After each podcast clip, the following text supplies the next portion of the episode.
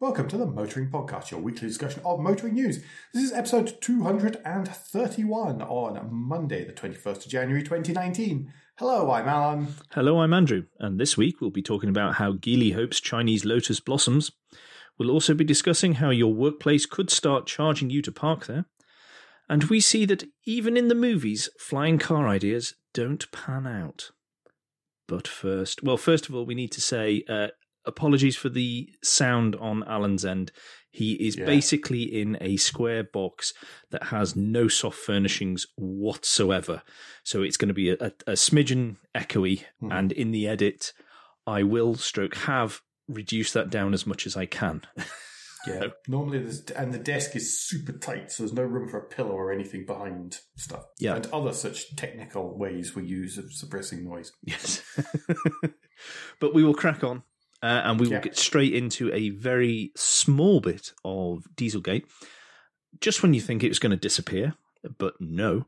Four Audi managers have been indicted in the US. The US Department of Justice has uh, charged uh, Richard Bauder, who is the former head of Audi's diesel engine development department, Axel Eiser, who was the head, or who is the head of Audi's engine development division, or was, sorry, Stefan Until 2013, he was, yes. Stefan Knirsch, who succeeded Eiser in 2013, and Carsten Nagel, Nagel, uh, who is the head of engine registration, and he quit as Audi's head of technical development in 2016.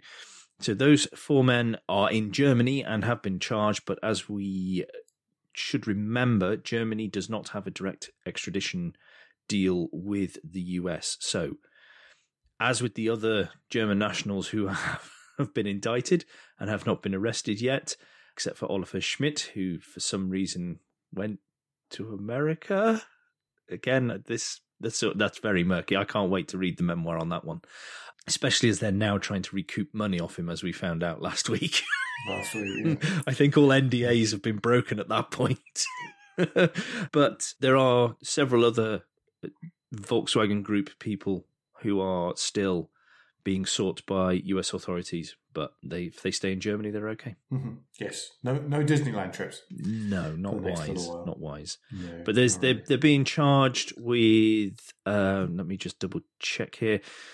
Uh, it's in this automotive u- uh, news Europe article. It says multiple felonies, so which include conspiracy to defraud the U.S. government, violation of the Clear Air Act, and wire fraud. So it's the, the same stuff that uh, Volkswagen was charged with. Yeah. Yeah. Just more targeted then. Yes, they they feel there are some very specific people who are at fault for this. So here endeth the Dieselgate lesson. Absolutely. And here continueth the whole Golden Gate Nissan job, for want of a better term. I hate calling it Golden Gate because that just, just perpetuates it, really. Carlos Ghosn himself has said, look, whatever you need so that I can get bail, I'll do it. Uh, ankle tagging, uh, hiring 24 hour guards, uh, just basically anything. I, I will do it to get out of this this detention center. So um, so he's he's basically said, look, just just please, please, you know, if there's if I'm not allowed here one place or another place, that's great. Not bothered at all, even if it's like house arrest. Then you know I will not break it because I want to appear in court, if only to defend myself. Mm-hmm. Yeah, I mean, that's the first of these stories today. Uh, but yeah, that that's that's the outline of that particular one. Yeah, we haven't heard. We sh- we could we could hear any time. We could hear actually between the time of us recording and this being published tomorrow morning. We could hear the response from the court on that. They're expecting a quite a rapid response to this. Yeah. Um, to be fair, so it'll be interesting But- to hear if he doesn't get it. The see the tone of particularly the Western press Mhm. on that because again there's like the, it's talking about his harsh detention experience and all this sort of stuff as though he's the only one ever experiencing it As well as that, I think the French, the response of the French press will be interesting given the story that's following, yes that's coming up in a couple. Uh, yes, I agree. It's it's a it's a tricky one. As I say, he's offering all sorts of securities and basically anything they want. Just to try and show that he isn't he isn't going to run away. He isn't going to fiddle with anything. He just wants to be out of an environment he is not accustomed to. Understandably, Yeah. right. I was unsure whether to put this in follow up under the Carlos Ghosn thing, but that's how it's been lumped in by some of the press. Uh, Renault Sports chief uh, Koskas, I think. do apologise. Would imagine that if you say it quickly, you'll be 90% of the way there, yeah. Uh, Thierry Koskas has quit Renault Sport Racing, and Jerome Stoll will carry on as president, even though he was due to to uh, pass on this, uh, pass on the baton. But no details have been given as to why he's left, why he's quit all of a sudden, immediately. Thank you very much, goodbye. Seems very strange. I think that's why it's all been lumped in with the Ghosn thing because there are these other executives who are resigning, going on leave, etc., etc. So it it may be tied up with all this. We don't we don't know yet, but we'll keep we'll keep an eye out for it. The other one, and I've already hint, I've already hinted at, at, something to do with with Nissan, Renault, and the French government, uh, and the French and the French government uh, a second or two ago. But uh, the other main one here is that, according to Nikkei Asian Review, to quote the headline, Paris tells Tokyo it wants Renault Nissan integration. Now, you remember that way back at the start of this, uh, we ran through the complicated and circular nature of the ownership of Renault and Nissan. Uh, in the, French government owns 15% of Renault, which in turn controls 43% of Nissan, whereas Nissan only holds 15%, and it's a non voting stake in its French partner. So essentially, the French government now, who is the majority stakeholder shareholder in Renault, is saying, no, we want you two to merge. Mm. Oh, and by the way, we have the right to appoint the next chairman of Nissan as well. Well, that's what that's what it's claimed. That's what's claimed, yes. That's what the Japanese press claimed because all the, these stories came from the Japanese press first. At which point, the French government went, "No, no, no, no, no. That's that's we're not saying that. Not at all. No, not with our friends in Nissan. We wouldn't know." And then it's all been a lot of if if this is true. There's been an awful lot of backpedaling going on in a very gracious. No, of course not. We wouldn't do. Our friends. No, we don't. We don't want to imply as though we're trying to come in here and take French, over. the language of diplomacy. but of course, we would not go and say, oh, we would never do this. Uh, quick, Jean-Yves, stop it, stop it, make it go faster. so this, this has been quite a messy one, actually. And This is going to get messier. and what you were saying before about it'd be interesting to see how the French press respond to whatever the outcome is of Ghosn's latest bail attempt. Uh, I think this will, should we say, uh, tinge the way that they react to the whatever news they get. I cannot believe that the French government will not be getting involved in some way, shape, or form. And there is a high likelihood, in my mind, that what is being reported is what they desire. There. How's about that? Yes, I can understand that. And that's based on more than just reading these stories. That's based on s- stuff. But if if we go down the route of one of the original themes of this is supposed to have been coup and too much control from abroad, etc., etc. The fact that this information is given to Japanese press to shout up and down and tell the world about. Well, there is an interesting point of this that when you look at who's who's got the byline on this, it's a it's it's a chap called Togo Sh- Shiraishi, and he's the Nikkei Paris bureau chief. Hmm. So it's not someone in in Tokyo; it's someone in Paris, Yeah. according to the the byline anyway. Yeah. Uh, hopefully, this isn't going to start basically being between two countries. It, it it already is. Okay, right. Let's get on to new news. Move on. New news. And from a headline, the reality is actually quite positive. But the headline and the Automotive News uh, Europe article is Geely plans China factory for Lotus. Now, when I first saw that, I thought, oh, uh, oh, this is not the bright new future we were all promised. And then I did the very rare thing of actually reading what the article said. and it's not bad news. It's not bad news. It's never going to be bad news. Sorry. No, not at all. This this is actually really good news because it's not the best news it could have ever been, but it is good news for Lotus and for those of us who love Lotus. And that is that uh, Geely is going, uh, has got an, is going to be opening a new factory, massive factory, uh, soon in uh, Wuhan City.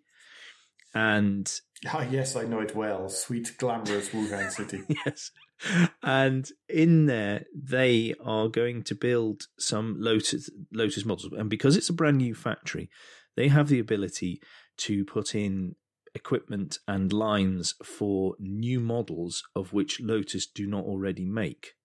So, because it's a new factory, it will have been. I'm, I'm guessing, and I am presuming, because most companies do this now if they're building a new plant. It will have been designed in such a way that they can swap out plant very easily. That's in inverted commas because you know relatively easily Yeah. for putting in new plant for different different models because there's talk of uh, SUV because everybody has to have an SUV to Mhm. help volume because Geely wants Lotus to be upmarket and they want them to have more volume. So Yeah. uh, that that requires new models. It requires an SUV, but this is going to work alongside the existing place in Hethel. So Hethel Yeah. will still be there. Hethel will still be the heartbeat of Lotus, and they will still be producing cars, and they will still be developing, and they'll still be designing, and all that sort of stuff. So Hethel is fine. all, the automotive job sites are filled with Lotus jobs. hmm Okay. The first thing Geely have been doing is hiring talent. You remember I was at that influx event? Yeah. And Julian Thomson was speaking. Mhm. And someone asked, you know, would, would you ever be tempted to go back to Lotus? And he said, well, seeing as just about every employee of mine is coming past my office and telling me that Lotus are trying to headhunt them, I'm really quite offended that I haven't been approached because they're trying to hire everyone. And he said that, and then somebody else the other day was talking about how the automotive job sites were just full of adverts for jobs at Lotus. So um, they are trying to hire. Hethel ain't going nowhere. and that's reassuring and good news, and furthers our it furthers our hope that we all had when we heard that Geely bought Lotus. But they bu- built a whole big new factory for the London Electric Vehicle Company in Coventry. Volvos are most vast majority of Volvos are still built in. I'm going to say vast majority. That's probably brave. Many, Many. many, Volvo are still built in Sweden. You know, they, they've moved, they've they've duplicated some production and stuff in China and in the US now. Yeah. Past form means that I was never really that worried about that happening. Hmm. Well, I wasn't until I saw the headline. Then I got a panic. until I read the article. until I read the article, it's like, oh, it's okay, it's okay. but it was it was a perfect it was a perfect story for which people could create wonderful clickbait. And amazingly, well, I haven't noticed any, but well, I was kind of busy last week. Meanwhile, at LEVC, which I've already mentioned, they have a new CEO to succeed a chap called Chris Gubbey, who steps down at the end of next month. And LEVC have hired a former Audi executive called Jörg Hofmann. He's previously of General Motors and Audi, and he'll start on February the 4th. hmm So, yep, and that's it on this article. And good luck to them. Because Yeah, they super short. because as you said two or three weeks ago, there's a delay on them moving towards the light commercial vehicle, which was I noticed a lot of people picked up last week. So um, Hmm. you'd spotted that early, and uh, we were ahead of the curve. We're really behind it, to be honest. I know, but we were more ahead than others. Yes. Well, these things happen. yes. A bit more of good news, really. Actually, it's Yeah. we've been almost full of it for for us. But it is congratulations, We were always full of it. Yeah. congratulations to Kia, who has now sold their one millionth car in Britain. The one millionth vehicle was sold by uh, a dealer in Dunfermline after the first car was it was uh, oh, what was it the Pride was first brought to Britain in 1991. With white wall tyres. Yeah, the old Mazda one two one or something, was it? Yeah, it was a one-two-one. Yeah. Because even I, God, I remember that. Yeah. And yes. And uh, so, I mean, that's fantastic because in not long, really, they have moved on significantly from the Pride. Well, it did take a while. Yeah. You know, the Kia Shuma was not exactly a high point. No, but once they got momentum, they've. I mean, we now have the Stinger, and we've got the GT line. Their top of the range spec is really rather nice. I mean, Well, yeah, you had the Optima Sportwagon, didn't yeah, you? Yeah, there's there's some manufacturers that could do with checking them out that maybe run electric vehicles and call Mm-hmm. themselves luxury for what quality is Yeah, on the exactly. interiors. So, I mean, well done everybody at Kia. That's that's that's. I mean, that's that's a good news story because it would be interesting to look at a graph. Sorry, I'm waffling a little bit here, but it'd be interesting to look at a graph at how hockey stick it is. You know what I mean? From uh, and now we go. I think it'll be quite hockey stick is the answer. Hmm. Yeah. 95,764 cars last year in the UK. And considering that was not a good year last year for generally. No, generally not not great. Hmm. Oh, here you go. It took the firm 10 years to reach 50,000 sales, which now takes them just six months. Wow. Anyway, more on that in that motoring research article. Yes, absolutely. Come on, let's move on to the bad news now. It's not really bad news. It's really a it's a continuation of last week's. I'm amazed this isn't in follow up. To be honest, it's the. Do you remember how uh, last week I waffled for quite a long time about about the need, the potential, highly probable uh, need for international driving permits uh, if we in the UK are going to go and drive in uh, in Europe. If there's no agreement about driving licenses and stuff. Well, the flip side of that is that uh, British expats uh, living within the EU, if there is no agreement that okay, you can carry, you know, you can continue on your formerly British British driving license and uh, uh, and just swap it for a French or Spanish or German one, then you may well have to go and actually retake. Many of these expats may have to go and retake their driving test uh, in France or Spain or whatever, which, to be honest, once again, it's to do with retaking driving tests, and that's probably not such a bad thing. No. For a quality, for a standard of, um, for a standard driving point of view, it's probably not such a bad thing, but there we go. Yep, true.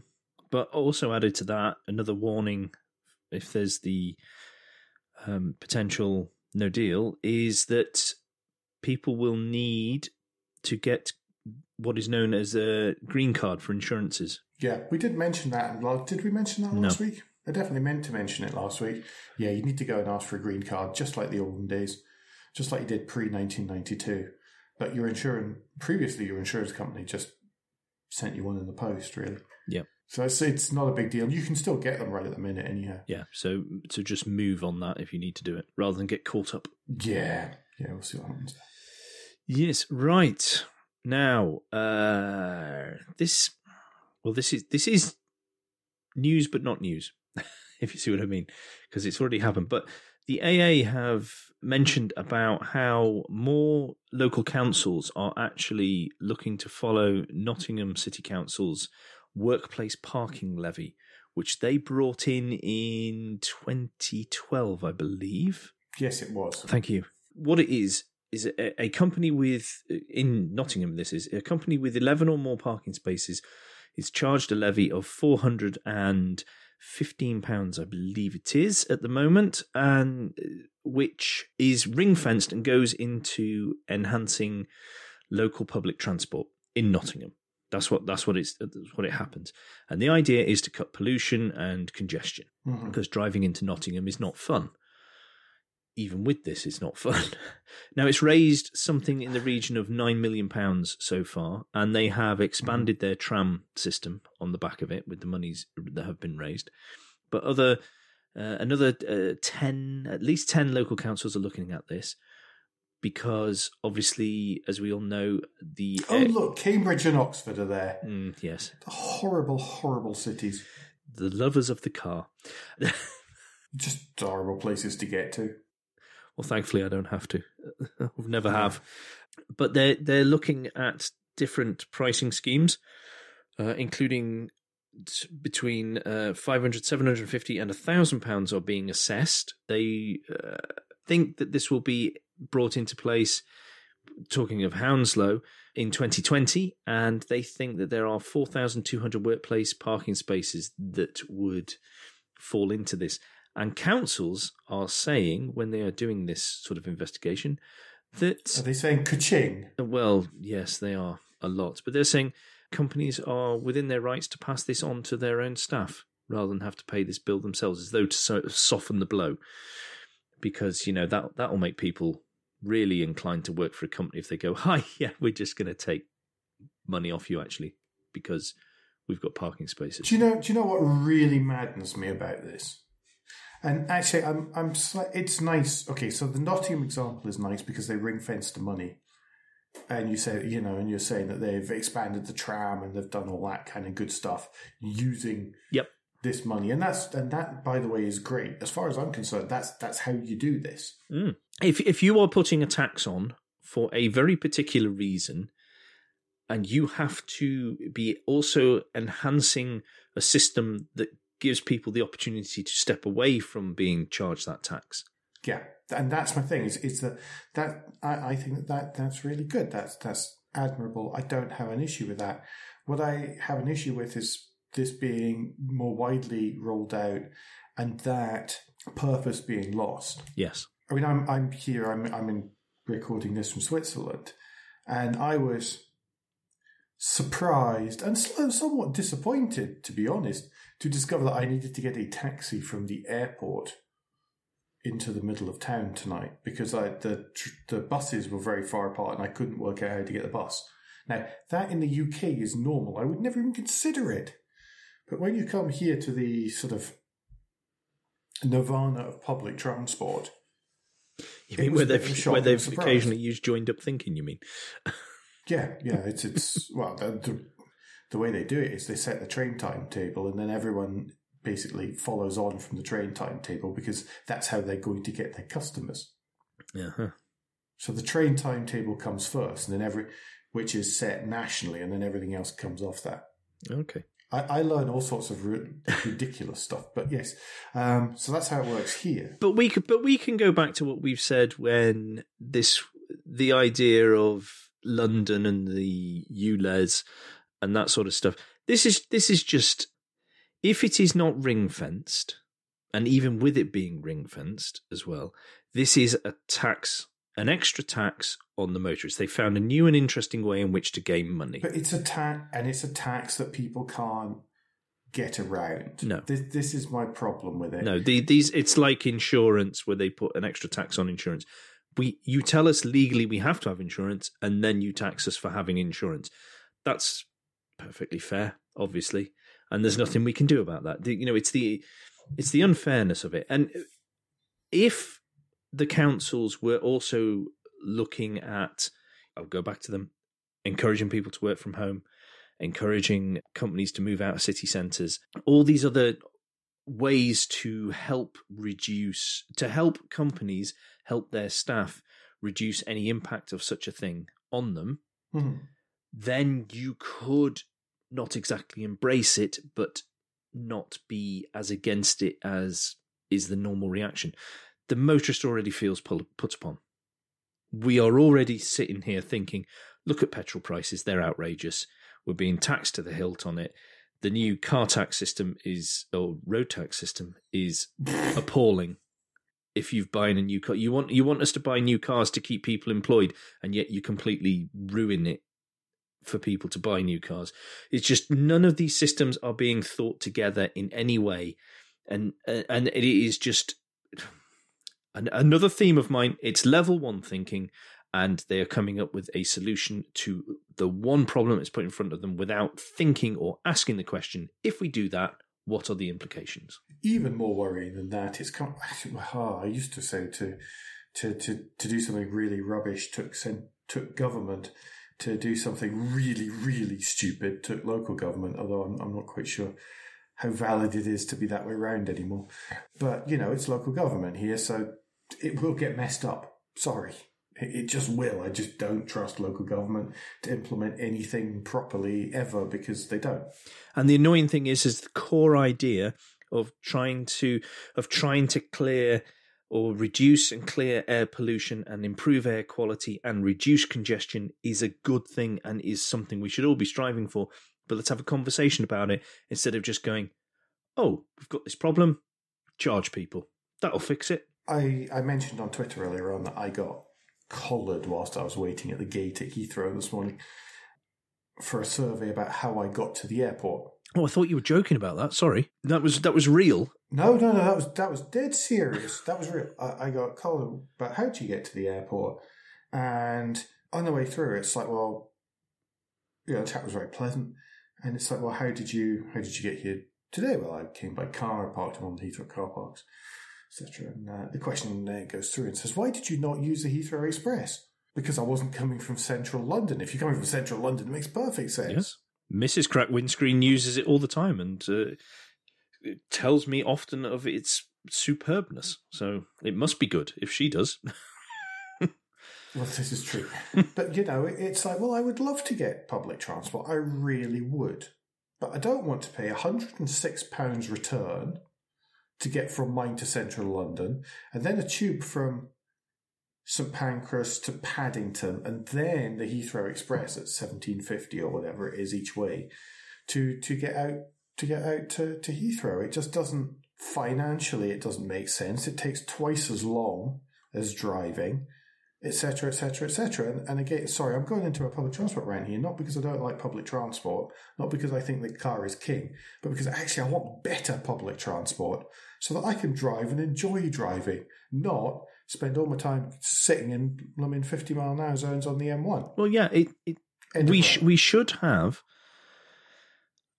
we should have different modes of transport for different activities, and they they should be in in a thought out system. It's it's like we, what we've said about different powertrains. At the moment, they are different powertrains are suited for different activities in vehicles, and you just need to think about it a little bit, and then you can work out which is best for you at, for the thing you want to do, or you want to do the majority of the time. And that's why this the unfortunate flat statements we get, which are ban all cars or you know all pu- all public transport is awful or you know the, these statements that we get and we see particularly because it's emphasized by social media it, it helps nobody because because every every one of these topics is grey it's not black and white it's grey and there's different shades of grey depending on who you are and what you're trying to do and we just we mm. i'm going to say something why can't we all just get along and talk to each other, please? Because then the world would be a better place. No, you sound like me. You don't sound pathetic. You sound like but me. That that's what that's what's got to happen, or we're not going to get anywhere. Or what's gonna what is going to happen is stuff like this is where the vast majority of people's backs are put up, and there's just more resentment and more anger at any ideas, so that down the line, heaven forfend, a good idea comes along that's been thought through and actually meets the needs of people that people just turn around and go without looking at it and just go, well, that'll be rubbish. Yeah. I mean, I've already assumed that this is going to be done badly. There you go. Yes. I've just done that. Yeah. Anyway. Right, moving on. Volkswagen may offer Tesla style deposits for the upcoming ID electric car, according to Automotive News Europe and many other many other news outlets. Essentially, Volkswagen brand sales chief uh, Jürgen Stackmann has been saying that that the initial five to six month uh, ramp up of the ID, which is kind of a Golf-ish size EV that's going to cost about the same as a Golf diesel, so that can be anywhere anywhere up to about forty grand. Was saying that they're they're probably going to ask for a deposit of some form from uh, prospective buyers to show that they're serious. Uh, everybody is equating this. Well, you laugh at that, but everybody's equating this to to of course Tesla and the Model Three and the you know you can put down a thousand dollars. It's a uh, setup, which by the way is now changed. It was originally in a, a refundable thousand dollars. It's now a non-refundable two and a half thousand dollars, and still no sight of a thirty-five thousand dollar car. Mm. If only these people had mentioned that. yes, yeah, sorry. Uh, but I don't see what the issue is here because That's what I did when I bought my car.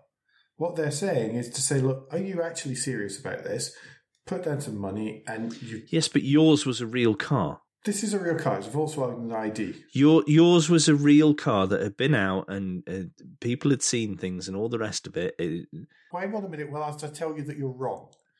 Okay. Go on then. You're wrong. At the point that I did that, the point that everybody else did that, it wasn't a real car. There were four prototypes, and there was one pretty car. okay. That's all there was. Okay, that's all that was available. And still put, and you know, and we were asked to put money down. And similarly for the Supra, you know, it, I said it's because I was discussing this over dinner the other night. Um, As one does. as one does, yes.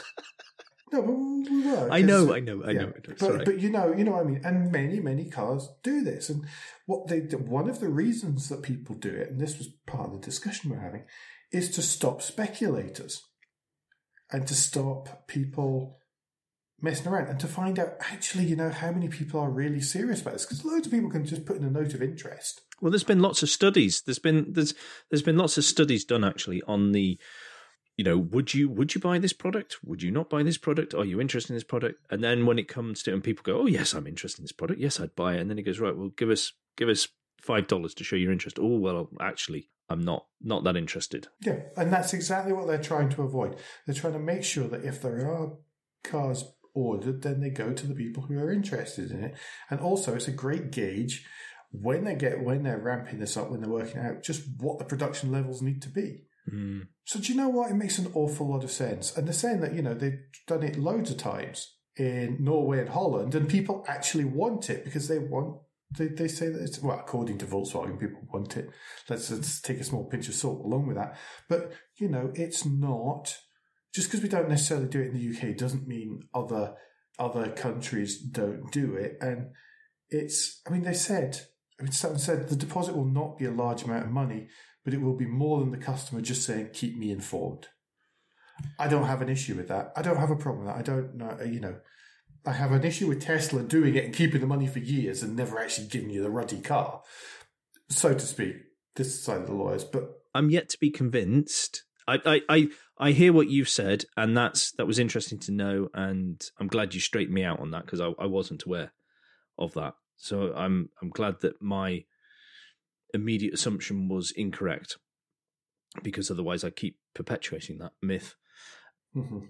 But I, mm, th- this just doesn't feel right to me. I don't have an issue with this at all. Okay, Sorry, I, I, I just don't. It's it's a it's a there's a risk involved in doing this for Volkswagen. there's a risk of not doing it. There's a huge risk of not doing. it. They just they can't they can't not do it. There's there's a massive if they do not move to electric, well, they're in trouble in America.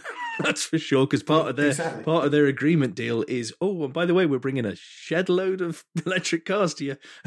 But you've got to. but so you know what? As a result, they want to make sure that the the ones that come over are are sold. Thank you, thank you for discussing that because I'm I I hear what you're saying and I understand it now. I understand that better. I'm I'm still Mhm. not convinced, but we'll see. We'll see. What you've told me makes perfect sense, though. Can I have that in writing, please? In this instance, So, okay, so we're over halfway through. This is this is one of these shows, by the way. When Andrew and I at the start said it's going to be a short and quick one tonight, uh, and and it's not. Um, however, it, we have finally reached Guilt Minute. Uh, so that's a point in the show. I'm going to remind you to think about, and consider just what the work that we do uh, providing content is worth to you. If you feel that it is worth a small consideration of your hard earned cash, then please do head to motoringpodcast.com, click on the orange Become a Patron button uh, there on the front page. And of course, if you're already a patron, and many of you are, then thank you so uh, very much. Uh, we understand that everyone has the possibility to do this. Uh, so please don't forget to like, rate, leave feedback, and tell a friend uh, via the podcast player of your choice. We also, by the way, still have stickers. They still exist, everyone. Don't forget about them. Motoringpodcast.com slash sweet merch for the stickers.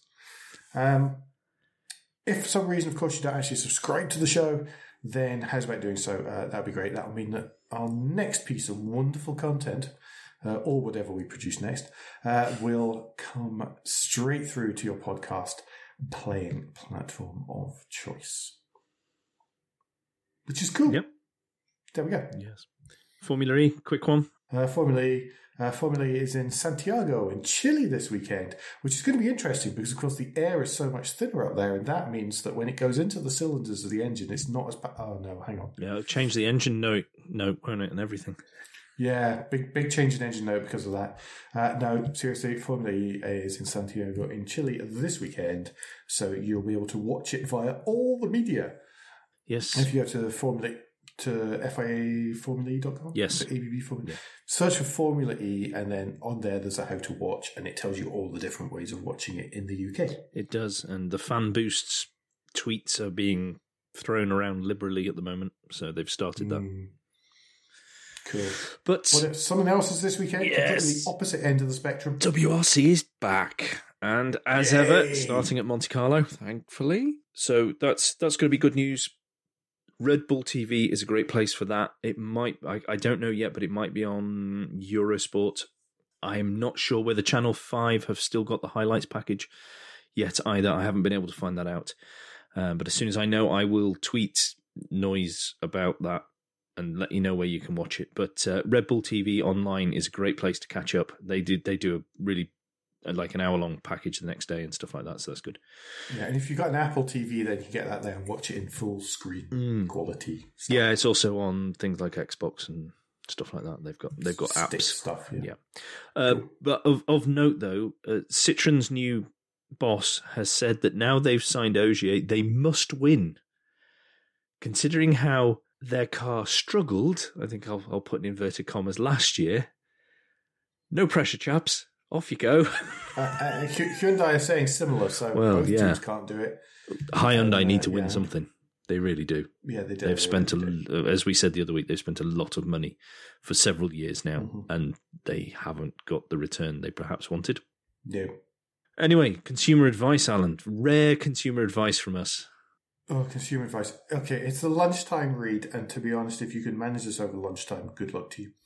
Uh, Car Magazine have put out a very quite long, quite comprehensive article uh, about road tax, which is it's as thrilling as you'd expect, given that it's about 2019 UK road tax bans.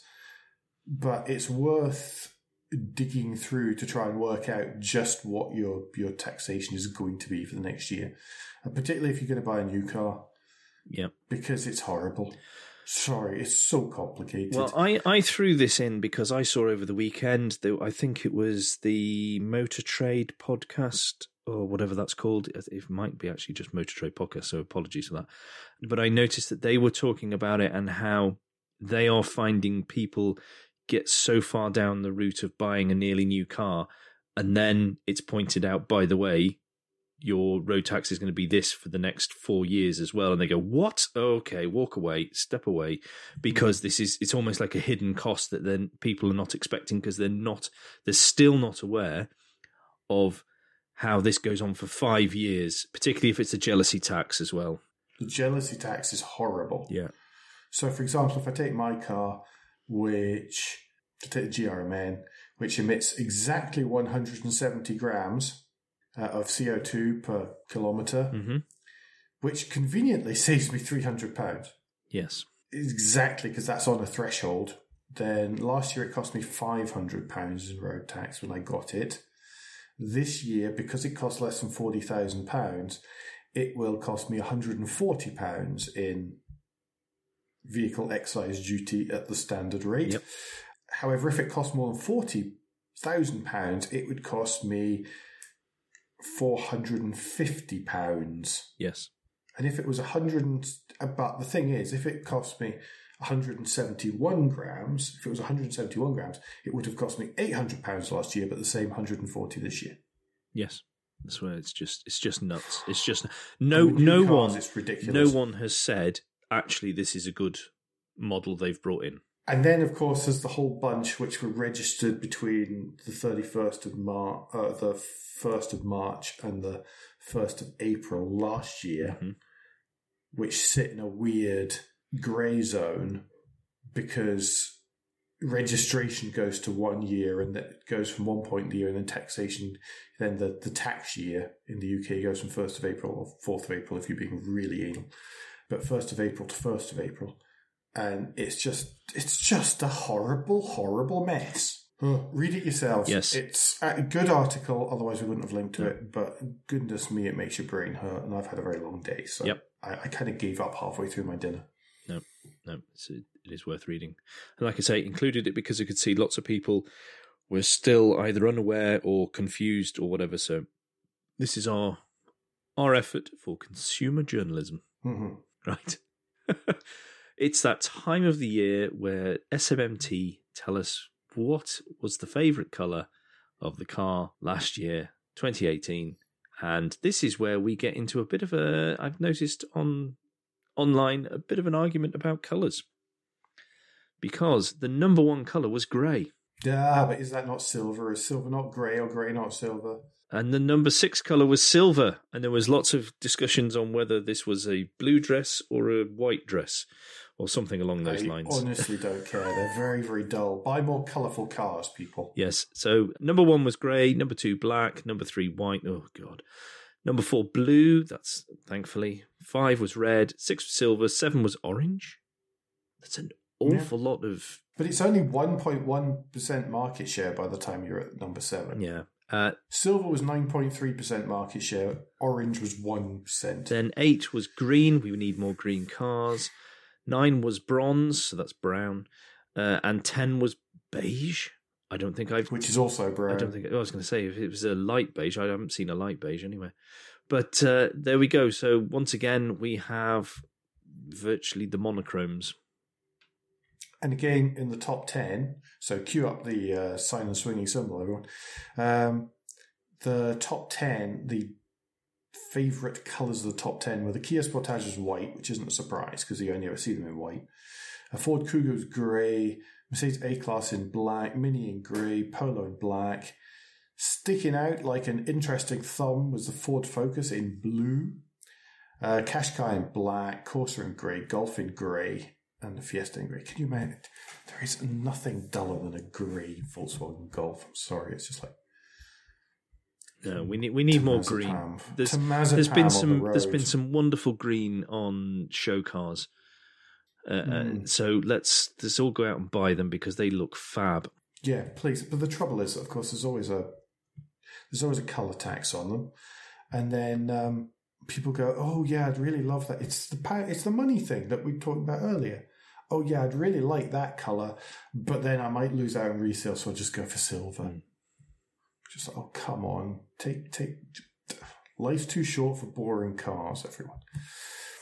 We're talking of non-boring, Non-boring cars. Uh, this week's and finally is hilarious. Actually, that's what it is. Well, it's from the Hollywood Reporter, which is which is not a source. Which is one of our usual sources of information. Yeah, yeah. This is all about Blade Runner 2049. Uh, well, the studio make, that made Blade Runner 2049 is about to sue Peugeot. And the reason they're about to sue Peugeot is that Peugeot signed a deal to with them, which in return for 12 seconds of screen time, of obvious 12 seconds screen time for the Peugeot brand and logo, then they would spend, then they would they would pay uh, five hundred thousand dollars into Alcon Entertainment, uh, and they would guarantee a media spend of $30 million. 30 million. $30 million, supposedly. Now, That's a lot of posters. now, obviously, for twelve seconds of screen time, That's quite a bill. Peugeot, yeah, you know that makes that makes Instagram post the price of Instagram posts seem reasonable. Uh, we are totally available for sponsored Instagram posts, by the way, anytime. At thirty million, we are. For Thirty million dollars, we can we can mount you one hell of an Instagram campaign, folks. Um, yeah, we, But- we're not too expensive. We can do it for fifteen million. yeah. It's, those, those of you that have sheets of paper with numbers on from us, that's a bargain. Yes. Um, so yes, so there was meant to be this this flying s- car spinner thing for a character called K. I've not seen it, but then neither has anyone else. So what what uh, what Alcon are, are suing is they they're saying that essentially they could have taken in significantly more for the box office. They took in 260 million, by the way, dollars. They're saying that had there been lots of commercials from Peugeot involving flying cars, then they would have taken in another. Where is it? I thought there was an amount in here. I've seen it before. They would have taken in significantly more in the uh, at the box office, uh, and this is all Peugeot's fault. And so Peugeot is um, they're suing the socks off Peugeot. Yeah, but uh, Peugeot is supposed to have refused final sign off on this long form agreement and denied coming to any deal in principle, including the co promotional aspect. So, but but Alcon are saying, oh, they've acted in bad faith, so they're naughty. This yes. sounds like a load of tosh to me, but there we are. It does. It does. You can read the entire agreement, the entire complaint. It's 132 pages long uh, via a link from that. Uh, you can read the entire complaint, which is 132 pages long, uh, via a link from within that Hollywood Reporter story, which in turn will be linked from our show notes. Everybody's getting the clicks tonight. Yep. We're spreading the love. Mm, a lot. Which rounds us off for this week, I think. It does. Some parish notes. Oh, yes. Uh, there's been a special edition all about the Alfa Giulia, mm-hmm. which is worth a listen. I need to re listen to it actually because I enjoyed recording it, so it's it's a good one. And I've done two little videos. I've done five minutes of video in total. Go. Uh, no, so you've released five uh, minutes of video. You've done a bit more than that. Yes, I've done a lot more than that. But what are they on, Alan? There's one on the GRMN. Take a drink now. And and the other one is a quick summary of the new fifth generation RAV4 that I was at the launch of last week. Take a drink. It's Toyota. yes, there we go. Um, there will be a rear view on Friday. There will. Which is good. Nice to see you rear view back. Yeah. And that pretty much are the parish notes. Oh, I am somewhere tomorrow night, so keep an eye on the social medias. Oh yeah, he's being an influencer tomorrow night. He's, there is literally no such thing as a free dinner. Uh, so in order to get a free dinner at the Dorchester Grosvenor tomorrow night, and uh, is it the Grosvenor yeah. and the What Car Awards? I might as well plug them all here as mm-hmm. well now. And we've got to talk about it next week too. Yes um, then then he will be. I have given him the Instagram password, everyone. So I'm really sorry. Whatever's going to happen, it'll be pictures of people on streets getting in his way. It'll my be feet. as I'm feet. inside of my pocket as I'm taking a picture of that. Something. yeah, and uh, whoever it is whose table he's on, winning an award uh, and stuff. So um, so yes, uh, do keep an eye out on the social medias tomorrow night. If nothing else, we can barrack him for being an influencer. Yes, and if you're actually going to the uh, What Car Awards, please do come and say hello. Because I'll be I'll be yeah, the, the chap standing in the corner, looking all oh, looking like a grumpy cat weasel. Yes. that's that's my new tagline. I thought that was quite good, actually. Come on, let's go. Leave the people yes, in so peace. We'll be back next next week, and next week we'll be on the, the, the correct cycle. Yes. So we'll be recording on Tuesday, releasing on Wednesday. And don't forget, between now and then, you can give us any feedback and share your thoughts of the show at Motoring Podcast on Twitter and Instagram, on Facebook, and on the contact page of motoringpodcast.com, the hub of all our activities. Uh, don't forget about Patreon people, available at motoringpodcast.com slash support. And please do leave re- reviews, ratings, whatever, via Apple Podcasts, Google Podcasts, or whichever podcast app you use, because it really actually does matter. Andrew, what's the best way for people to get in touch with you and be mildly abusive? Best way to get in touch with me without the abuse is via Twitter. If you search for Crack Windscreen, you will find me there. And Alan, if people want to get in touch with you and perhaps plead to stop re- releasing more and more Toyota content because their livers can't take it, what's the best way for them to do that? I promise there'll be a break in the Toyota content for a while. It's just con- coincidence. Twitter, as ever, at AJP Bradley. Uh, as I say, we'll be back next week, but until then, I've been Alan Bradley. I've been Andrew Clues. And safe motoring.